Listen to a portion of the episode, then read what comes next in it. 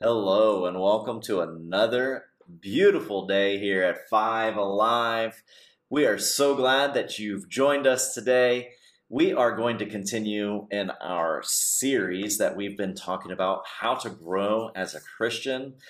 Today, our topic of discussion is repentance. What is repentance and how that affects our life, how that becomes a part of our everyday life, and do we ever stop repenting? So, to answer some of those questions, we're going to dive into a couple of passages of Scripture, look those up, see what the Bible has to say, and then we're going to also chat about it just around our table here with you today. So, first question Does the need for repentance go away during a pandemic? No. No. Why do people years ago, during frequent pandemics, continue to repent? Because they still sin. They still sinned. There's always need for repentance, especially whenever we're placing things before God. Like if we're not putting Christ Jesus first as our foremost thought Mm-hmm. and neglecting Him each and every day. Because it's easy to panic, especially during a pandemic. Because, like, during a pandemic, it's so much easier to look at the news feed or get on a WhatsApp group or chat about it with your friends um, than to turning to the scriptures and relying full heartedly onto Christ Jesus. Absolutely. Very true. So, what you guys are saying is, as human beings, we haven't evolved to the point where we do not need to repent. Yes. Will we ever evolve to that point? No. No. No. So, repentance is the, a critical part of being a Christian, and it is a critical part of our growth as a Christian. Why do we spend so much time justifying our sins? Comparison is easy to do. If we look Mhm. at one person and their lifestyle is different from our lifestyle, then either we will try to follow and pattern ourselves after their lifestyle, Hmm? Which is not being true to who we are and who God created us to be because we are each uniquely made differently, but yet we're all created in His image. We also try to what is cover up our sin or justify ourselves for what we're doing, the sin we're doing, is because we know what we're doing is wrong. And therefore we try to make it sound like we're doing something right to other people. Hmm. That way we don't feel because whenever we're doing something wrong, a lot of people feel like they're going to be judged for the wrong they're doing, even though not all that's not always going to happen. There are people out there who will love you and help you through your problems, but the first reaction is they're going to be against me and they're going to hate me, so that I need to justify what I'm doing wrong to make it sound like I'm doing it right. Yeah. for the right reasons. Absolutely. Great answers. Uh, when the answer to cleanse our sins is repentance, frequently we instead go into this, and this is my opinion, this is what I've read in scripture, this is the way I talk to people, is it's because we enjoy our lifestyle. We enjoy the sin that we're doing. Mhm. We want other people to accept us just as we quote unquote are in all of our sin and, and all of our shame. And uh, we want them to then protect us. So we want laws to pass. We want rights to be added into constitutions. We want uh, our lifestyle, no matter what it is, and I'm not trying to call any specific lifestyle out. Gluttony is just as bad as any other sin of lying or deceitfulness or sexual sins. These are all things that we try and find ways to justify and say, these are my rights, and there's laws to protect me, and so therefore you can't tell me that I need to repent. This is the way the world reacts when Christ calls us to repentance. The other way the world reacts is they see who Christ really is and they repent. But what is repentance? Repentance is an act of faith necessary in order to receive forgiveness of sins. In Luke chapter 13, verses 3, Jesus says the following. Mallory's going to read that for us. I tell you nay, but except ye repent, ye shall all likewise perish. So, repentance is turning from your sin and abiding in Christ. turning from your sin and abiding in Christ. There's multiple ways we can do this. I'll talk a little bit more about that in detail in just a second. But what repentance is not is repentance is not walking up church steps on my knees in order to punish myself because I've done something wrong. Repentance is not taking a whip and beating myself with it unconditionally because I've done something wrong. So, therefore, in order to prove that I am a good person, I need to whip my body or take a razor out and cut my body. Self mutilation is not repentance. That is not what Christ calls us to do. That's not what Christ is saying. That is not even in anywhere in Scripture to do these kinds of things.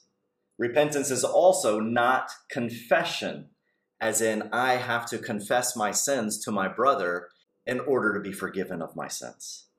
Repentance is not forgiveness. Repentance is not surrender. Repentance is not grace. Repentance is not mercy. Repentance is not a gift. Repentance is something that we physically must do. Many people regret their sin when they're caught. Right? Mhm. That that regret is not repentance. I'm sorry I did this. I regret it. Do you regret it because you know it's kept you from God and it was something that was preventing you from continuing to dive deeper into who He is? Or do you regret it because somebody walked into the room whenever you were doing it? If you regret it, that is not repentance. Repentance is still required. Regret only leads to remorse, which then turns into a torturing sense of personal guilt where we hate ourselves and we feel like we can never do anything right. And I've seen this plaguing the church specifically within the last 40 years of my life, where we constantly feel like I'm not good enough to serve Christ because we have regret in our life. And if we will turn that regret into repentance, then we will stop looking at life as I'm not worthy to serve Jesus. I'm not worthy to come into his presence. I'm not worthy to worship him. I'm not worthy to be saved. And instead, we will recognize through repentance that we are worthy because that's the whole reason Jesus came from heaven to earth. So that that way we could be forgiven. And forgiveness comes through repentance. The other thing that we do as people is we seek reprisal for our wrongs or our wrongdoing. Reprisal is something that is done to hurt or punish someone else who has hurt you or has done something bad to you. You look for reprisal to pay them back. We call it another thing, don't we? Revenge. Revenge. And we think revenge will all of a sudden get us off the hook with God so that that way if we attack the person who has attacked us, then all of, then all of a sudden God will find us in favorable light. That is not repentance, and that is not what the Bible asks us to do. If you if someone does something mean to you or you think that they did something mean but like they actually didn't mean to do it or something like that and so then you plan like a whole entire revenge plan on them and then whenever you plan a revenge plan that whenever you bring it out and that person is just as hurt as you are Mhm. and um God won't be like, "Oh yeah, you're so great," because then he'll be like, "You're just as bad as that person Very good point. because you didn't forgive them." Hmm. And forgiveness, I've heard, is the best revenge. That is what people say. And you know what? That kind of statement is what reprisal is. Revenge, uh, forgiveness is the best kind of revenge. Is I'm still looking to hurt somebody else in some capacity, and that you're exactly right. You perfectly illustrated my point with an exact phrase that we say in the church. Thank you You're welcome. for bringing that up because you're so right. That is not what God sent Jesus on this earth to do. He called us on this earth. He spoke life into being. He died for us so that that way we could forgive others, not so we could have revenge on them, but so that that way our hearts would be softened and we would love our neighbor as ourself and that we would love our neighbor the same way God loves our neighbor. Revenge is supposed to be taken out of the equation completely. But you're exactly right. We still try and justify our actions. Reprisal only destroys our relationships with people who are God's children, whom He loves. A true believer in Christ Jesus lives a life of repentance. I wrote a few notes here, and I'm going to try and go through them real quick and uh, and describe what I mean by this. The last time I repented, which was this morning, it was deeper than a confession. It was more than a mind game that I was trying to manipulate God in order to serve me instead of I serve him. It was more than a person or a group wanting to control me. It wasn't the church trying to control me. It isn't a demon trying to control me. It isn't society or culture trying to control me.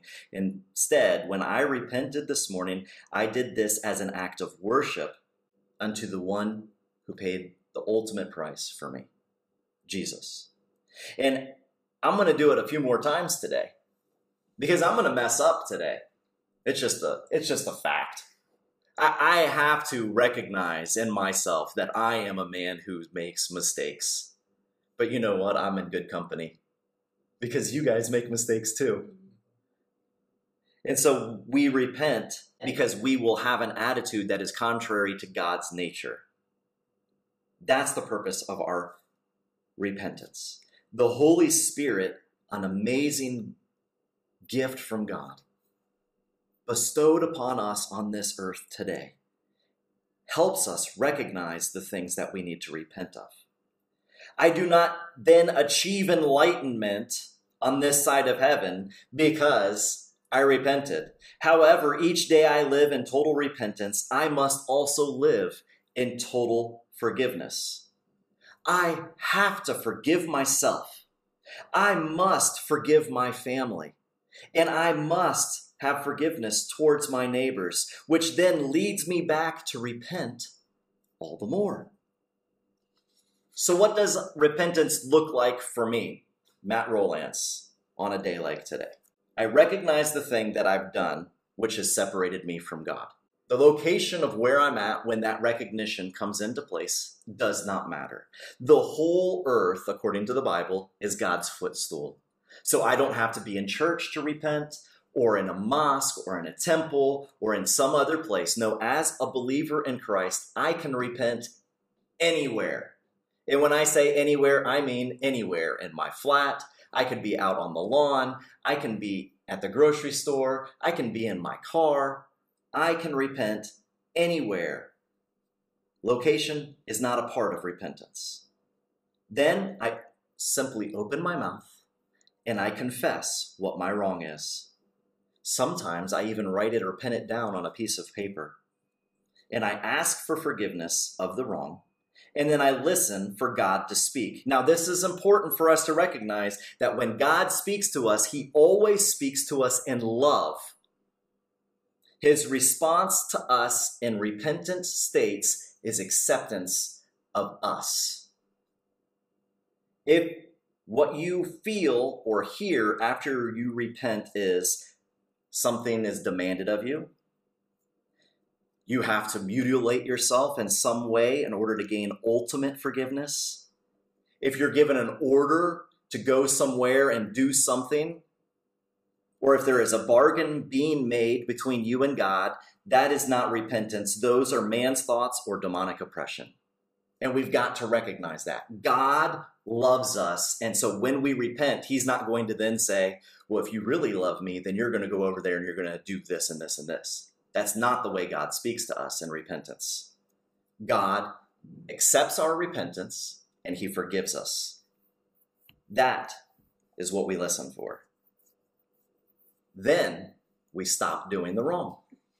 We don't do it anymore. We stop doing the wrong. Now, the longer we are Christians and the and the more we follow Christ, and the more we confess the easier sins and we repent of them, the more likely we are to get into the deep rooted, difficult sins that are a part of who we identify ourselves as.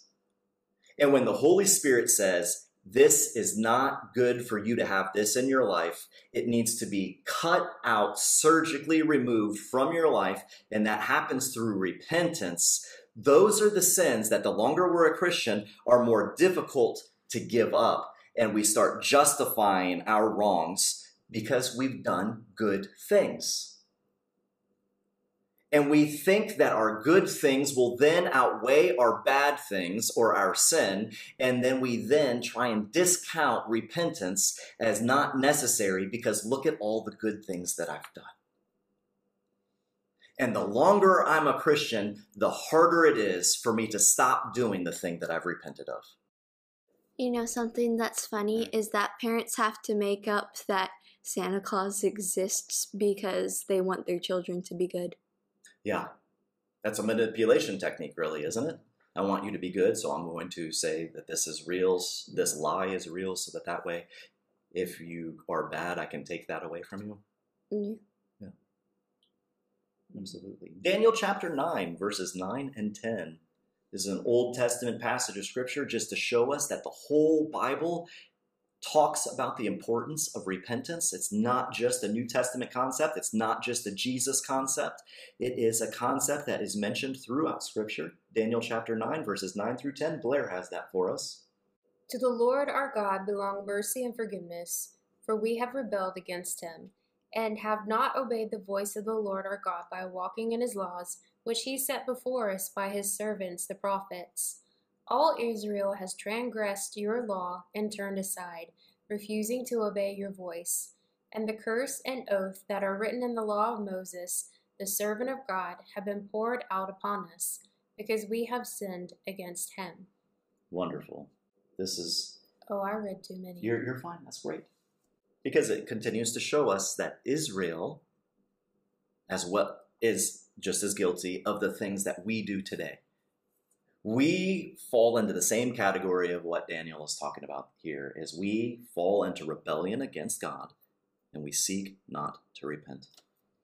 Your repentance affects your relationships with family, with friends, and with coworkers. You receive a new understanding of their problems and their point of view when you develop a deeper relationship of love with them and discover a desire to introduce them to Jesus because you live an active life of repentance.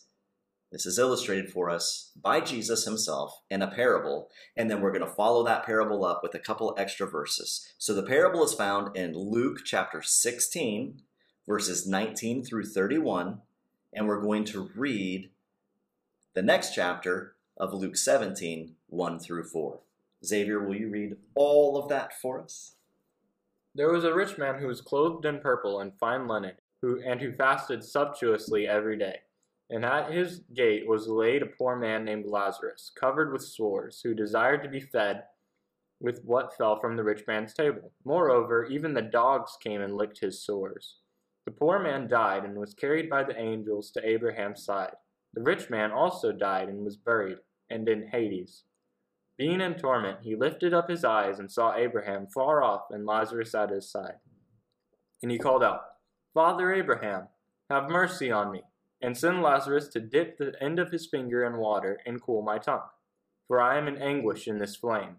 But Abraham said, Child, remember that you in your lifetime received your good thing and Lazarus in like manner bad things. But now he is comforted here, and you are in anguish. And besides all this, between us you and a great chasm has been fixed in order that those who would pass from here to you may not be able, and none may cross from there to us. And he said, Then I beg you, Father, please send him to my father's house. For I have five brothers, so that he may warn them, lest any of them come into this place of torment. But Abraham said, They have Moses and the prophets. Let them hear them. And he said, No, Father Abraham, but if someone goes to them from the dead, and they will repent. He said to him, If they do not hear Moses and the prophets, neither will they be convinced if someone should rise from the dead. And he said this to his disciples Temptations to sin are sure to come, but woe to the one through whom they come. To it would be better for him if a millstone were hung around his neck and he were cast into the sea than that he would cause any of these little ones to sin. Pay attention to yourselves. If your brother sins, rebuke him, and if he repents, forgive him. And if he sins against you seven times in the day, and turns to you seven times, saying, I repent, you must forgive him. There's a few things in this parable that I want us to recognize. Jesus is talking about a few char- characters in the parable. Uh, there's five brothers, there's a rich man, there's a poor man, and there's Father Abraham. Who else has an actual name that is called out to us and told to us in this passage of scripture that of all of those people I just mentioned, other than Abraham? Lazarus. The poor man, which shows us that the poor man, even though this is a parable, achieved glory with Jesus in heaven. The rich man's name isn't mentioned. Neither are the five brothers. Why? Because their names aren't written in the Lamb's book of life, and therefore they did not achieve eternal glory. Showing us that there is a chasm that will be placed in our lives when we do not follow after God, Lord our God, with all of our heart, soul, mind, and strength, and love Jesus as the one and only Savior who came into this world to rescue us. And we know it's Jesus because did you notice in verse 31? Your brothers won't believe if they don't believe Moses and the prophets, even if someone was to rise from the dead, which is exactly what Jesus did. This is a testimony to us that he is Christ. Then goes on in chapter 17, talking about the importance of us to repent. How many times in a day? Even if it's up to seven times that your brother sins against you, if he repents and asks your forgiveness, you do it. And that same thing comes to tr- be true for you and I. Even if we sin seven times in a day or more, seven is the number used just to show us that it can be an infinite number of times that we sin in a day, Christ still died for us. And when we repent, he will set us free from our sin. After the initial repentance, God reveals himself to us. And when we turn from our own selfish ways, God begins to make his ways more clear to us each day through his word. We have a few passages of scripture here along with a few questions that I'd like to read. The first one being 2 Peter chapter 3 verses 9. Mallory has that for us again. And the question that I want us to ponder while she's saying this and then speak about afterwards is what is God's desire for everyone? What is God's desire for you, for me, and for all those around us? Hit it. The Lord is not slack concerning his promise, as some men count slackness, but is long suffering to usward, not willing that any should perish, but that all should come to repentance. So I'll ask the question again. In this passage of Scripture, what is the message of God's desire for us? That we should repent, and that way we will be with Him eternally. And not just Christians, but every person on the earth. The Lord is patient with each and every one of us, Hmm. that we will come to the knowledge and saving grace of Christ Jesus Hmm. as our personal Lord and Savior. He's patient. Yeah. Because he wants all man Yeah. to know him. Yeah. Not just a few, not just a handful, but all men. I think that's important for us to recognize in this day and age where we think we need to get a quick win. Quick wins don't do anything. Quick win is like the parable where Jesus says there was a farmer that went and scattered seed out there, and some of it fell on the pathway and it sprung up and the sun scorched it. Or a quick win is that seed that fell among the weeds and the weeds choked it out. A quick win is when the birds of the air come and grab the seed up as the church, we've got to stop looking for quick wins and we've got to recognize and repent of our quick win attitude and be patient like God is patient. Recognizing that, yes, it takes people a while to completely repent of their sins and find forgiveness in Christ. I was talking to a man earlier this week who has convinced himself that Jesus wasn't God I hardly could get a word in edgewise when the man was talking. The whole entire six hours I was with the man, talking with him, and he was convinced that Jesus is not God and that he just was a good moral man. And I listened to him, and I shared when I could a few little things, and it would just get him thinking even more deeply of how he was going to try and disprove the one who came back from the grave. And I just listened to him. And in that moment of that day, if I was looking for a quick win, I could walk away and say, you know what, that guy didn't in that moment give his heart to Jesus Christ. I don't care anymore. I'm never going to talk to that man again. And that's what we do as the church very often. And we've got to repent of that. And we have got to recognize that just as I was patient in that moment, and I mean, it was not my patience, it is a patience that came from the Holy Spirit in that moment to help me listen and to pray silently in my own mind for that man, that he will recognize that Jesus Christ is Lord of all, and I will continue to be his friend. Mm-hmm. And I will continue to talk with him all the days of our life. And if the day comes that his life ends and he still hasn't repented, he will still be my friend. He will still be my brother. That is the way Jesus reacts. That's what love is. Love isn't saying, I will only love you if you give up all your thought processes and start thinking exactly like I do. Blair and I have been married for almost 22 years. We love each other. We love each other deeply, intimately. We love each other. I mean, words can't describe some of the love that we have for each other. And we're just two physical people. I'm not talking about my love for God, I'm talking about my love for my wife. Blair, do we agree on everything? No, we do not. So does that all of a sudden negate my love for you or your love for me? No, just patience. It's just patience. Am I always right? No. Are you always I, right? I am not always right either. Yeah. So does that mean that our love is now obsolete because sometimes I'm wrong and sometimes you're wrong? No. No. So why do we look at people this way? We've got to ask ourselves that question. Why do we look at ourselves this way?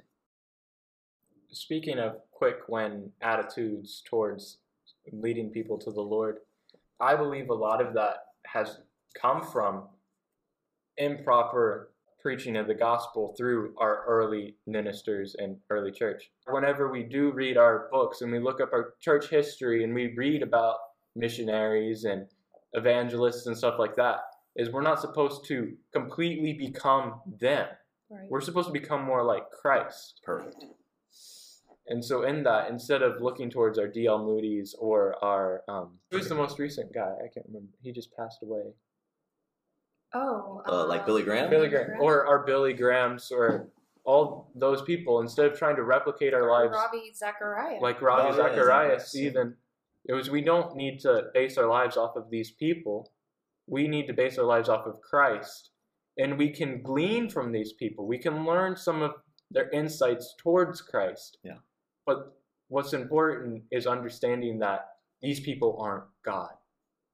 And they're going to make mistakes and they're going to say some things that they won't agree with later in time through repentance. But that takes learning and growing deeper with God. Correct. Mm-hmm. Absolutely. So there's going to be a question with Luke chapter 3 verse 3 also. And it will it is what is the message of this scripture. He went into all the country around the Jordan, preaching a baptism of repentance for the forgiveness of sin. Very good. This is also found in Mark chapter 1, verse 4. It's talking about John the Baptist. So, what is the message that John the Baptist is preaching? Repent, for the kingdom of heaven is at hand, because Christ is coming. Christ is here. You need to repent. That way, you, you'll be accepted into his mm. family to yeah. be accepted with Christ. So is John's message still applicable to us today? Yes. Yes. Even in the pandemic of COVID 19? Yes. yes. Next is Mark chapter 1, verse 15. I think Aisha has that again. And this is what did Jesus come preaching? The time has come, he said. The kingdom of God has come near. Repent and believe the good news. Yeah. So, what is Jesus' proclamation? What is his announcement? What is his good news? I'm here. I'm here. Gonna die for your sins. And Follow what- me. And what else does he say in this passage of scripture? Mm. The kingdom of God is near. Yeah. So, what must you do? Repent. Repent. Repent, Believe. Believe. These are vital for us. You you had a statement? Question? Yes, I had a statement. Yes. Whenever it says uh, good news and stuff, I used to have a shirt that says good news on it. Uh-huh. That was like a long time ago, and mommy would all like every time she would see me wear the shirt, she always be like, "Here comes good news," and she's like, "What's the good news?" And I'm like, "Oh, it's that I did this and stuff like that." I would tell her that. But then, it, and then sometimes I'd always say, "What's the good news?" And it's like, Jesus. Jesus is the good news. Yes. All right, there's another passage of scripture found in Acts chapter 2, verses 37 through 38. Blair has us that scripture for us. The question is what is the response of hearers in this passage of scripture? What is the response of the hearers? Now, when they heard this, they were cut to the heart and said to Peter and the rest of the apostles, Brothers, what shall we do? And Peter said to them, Repent and be baptized, every one of you, in the name of Jesus Christ, for the forgiveness of your sins, and you will receive the gift of the Holy Spirit. So, what is the response? Peter preached a message, and then they asked him a question What shall we do? And he gave them the answer. What is their response supposed to be to hearing the good news of who Christ is? Repent and be baptized. And you will receive the gift of the Holy Spirit. Oh. yes. I want one more passage of scripture to go with this. It's Jesus speaking in Luke chapter 24, verses 46 and 47. Thus it is written that the Christ should suffer and on the third day rise from the dead, and that repentance for the forgiveness of sins should be proclaimed in his name to all nations, beginning from Jerusalem. We talked about this a couple of months ago that Christianity is about 20% of every single population in the world. It sounds like the good news has gone into other nations. And where did it start? In Jerusalem, from that passage of scripture that Blair just read. This is the fulfillment of Christ proclaiming who he is. Today, we are a fulfillment of the importance of repentance. And so, therefore, not just as a tradition, not just as a people of a Christian culture, but as men and women and children of God, our lifestyle is to be a lifestyle of repentance.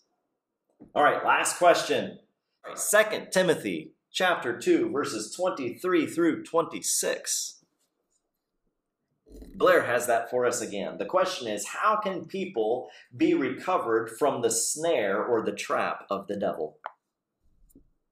Have nothing to do with foolish, ignorant controversies. You know that they breed quarrels.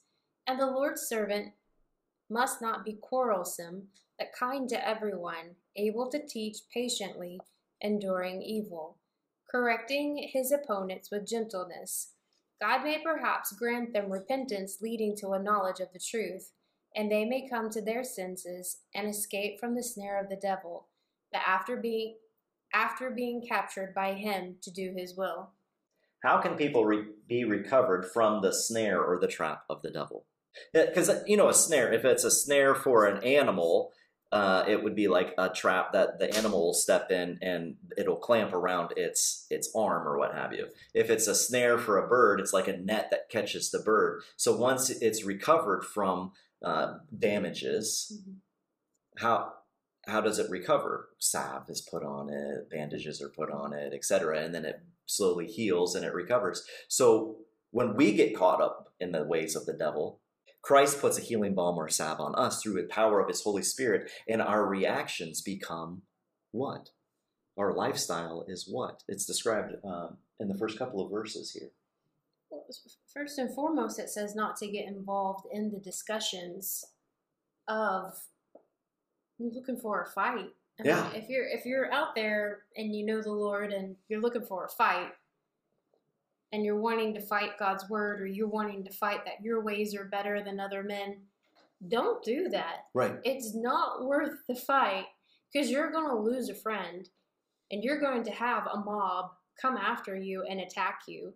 And then in return, you're going to say, I'm being persecuted for my faith. Well, y- you're the one who started it. You po- you provoked and provoked. right. You provoked. And, and that doesn't do any good to anybody. Right. So if we come in with a sober mind and a soberness, so to say, of Mhm. approaching a discussion, but not belittling our brother and Yeah. or our sister, but being very gentle in our response.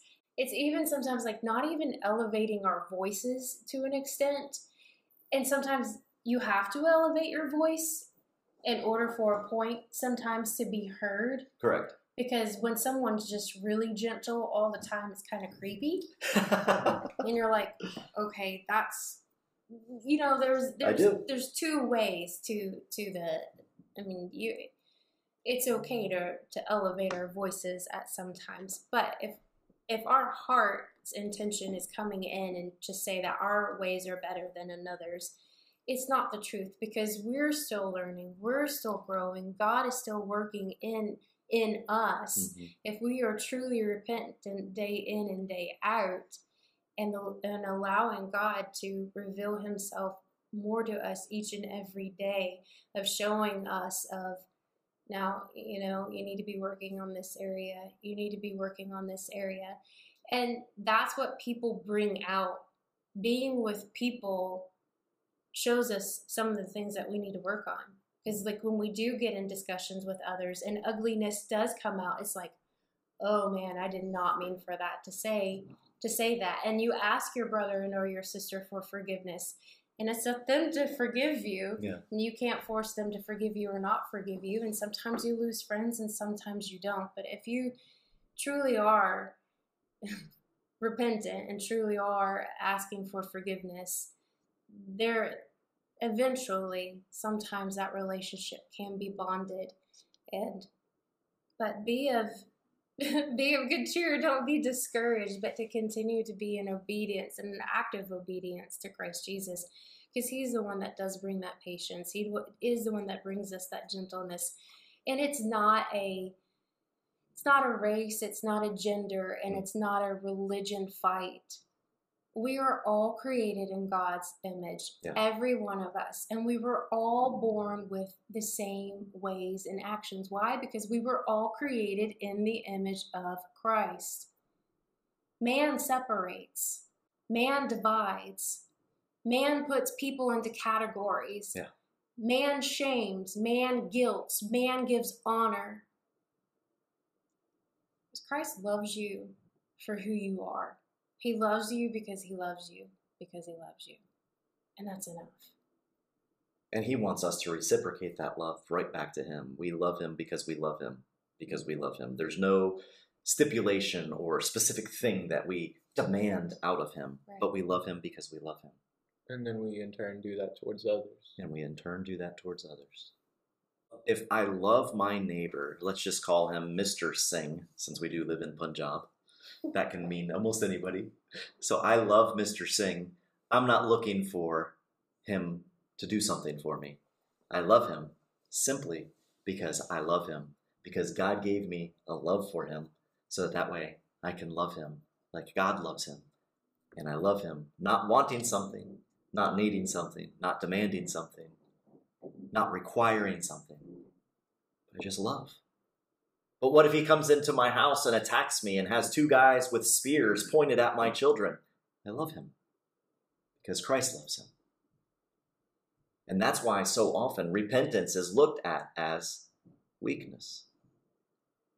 Is because how could you dare love somebody who desires to harm you or to hurt you? How is that possible? Did you have something to say? Hate should be looked as looked as a weakness and not love.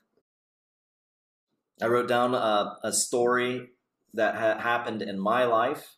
Wasn't an easy thing that had occurred. It didn't happen specifically to me, but a family member of mine was attacked and she was raped multiple times for several years.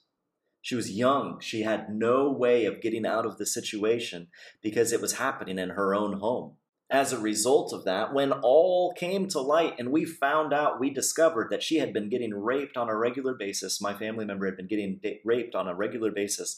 My initial reaction was so humanistic, it was so worldly, it was so a part of what everyone around us would do. It was a part of even what we see in the new movie that's showing on Amazon Prime with Michael B. Jordan. My desire was revenge and even murderous. I'm going to kill the guy that was raping my family member. The Holy Spirit allowed me to go through those emotions and those feelings. And I went through those emotions and feelings for quite a few months, maybe even a couple of years. However, he kept bringing me back to the passages of Scripture that talk about repentance. And if I repent, then I also and am forgiven, then I also must forgive. And as I continued to daily repent and really had a hatred growing in my heart for this person who had been raping my family member, it almost seemed counterintuitive, almost like hypocrisy or a double standard. Until one day I was by myself reading the Bible. I was reading First John. I was left on a job site working. and There was a Bible there, and I picked it up and started reading, and I read the whole book of First John, making it sound like it's a lot. It's only five chapters. And at the conclusion of it, I got down on my knees at the workplace and started sobbing and recognized that I had bitterness and hatred that was separating me from my Lord and Savior. And I didn't want that anymore. And I repented in that moment. And I turned away from that sin of hatred, violence, feelings of revenge, demanding my rights, saying this is against the law, so therefore this person should be punished. And in that moment, I sought Christ's forgiveness. And to say that I didn't have to repent of that same thing again the next day would be to lie to you. Of course I did. And to say that I didn't have to do it the next day would be to lie to you. Of course I did. And to say that I don't still have to do it today in 2021 would be a lie. Because it was a very difficult thing for me to forgive this person for. And yet, I still want to have a clean heart before God without anything separating me from Him and His love, not just for me, but His love for others. This is what repentance is. And I have Colossians chapter 1, verses 13 through 15. And this is my closing. Jesus is whom the author here of Paul is talking about. And he says, He has delivered us from the domain of darkness and transferred us to the kingdom of his beloved Son, in whom we have redemption, the forgiveness of sins. He is the image of the invisible God, the firstborn of all creation.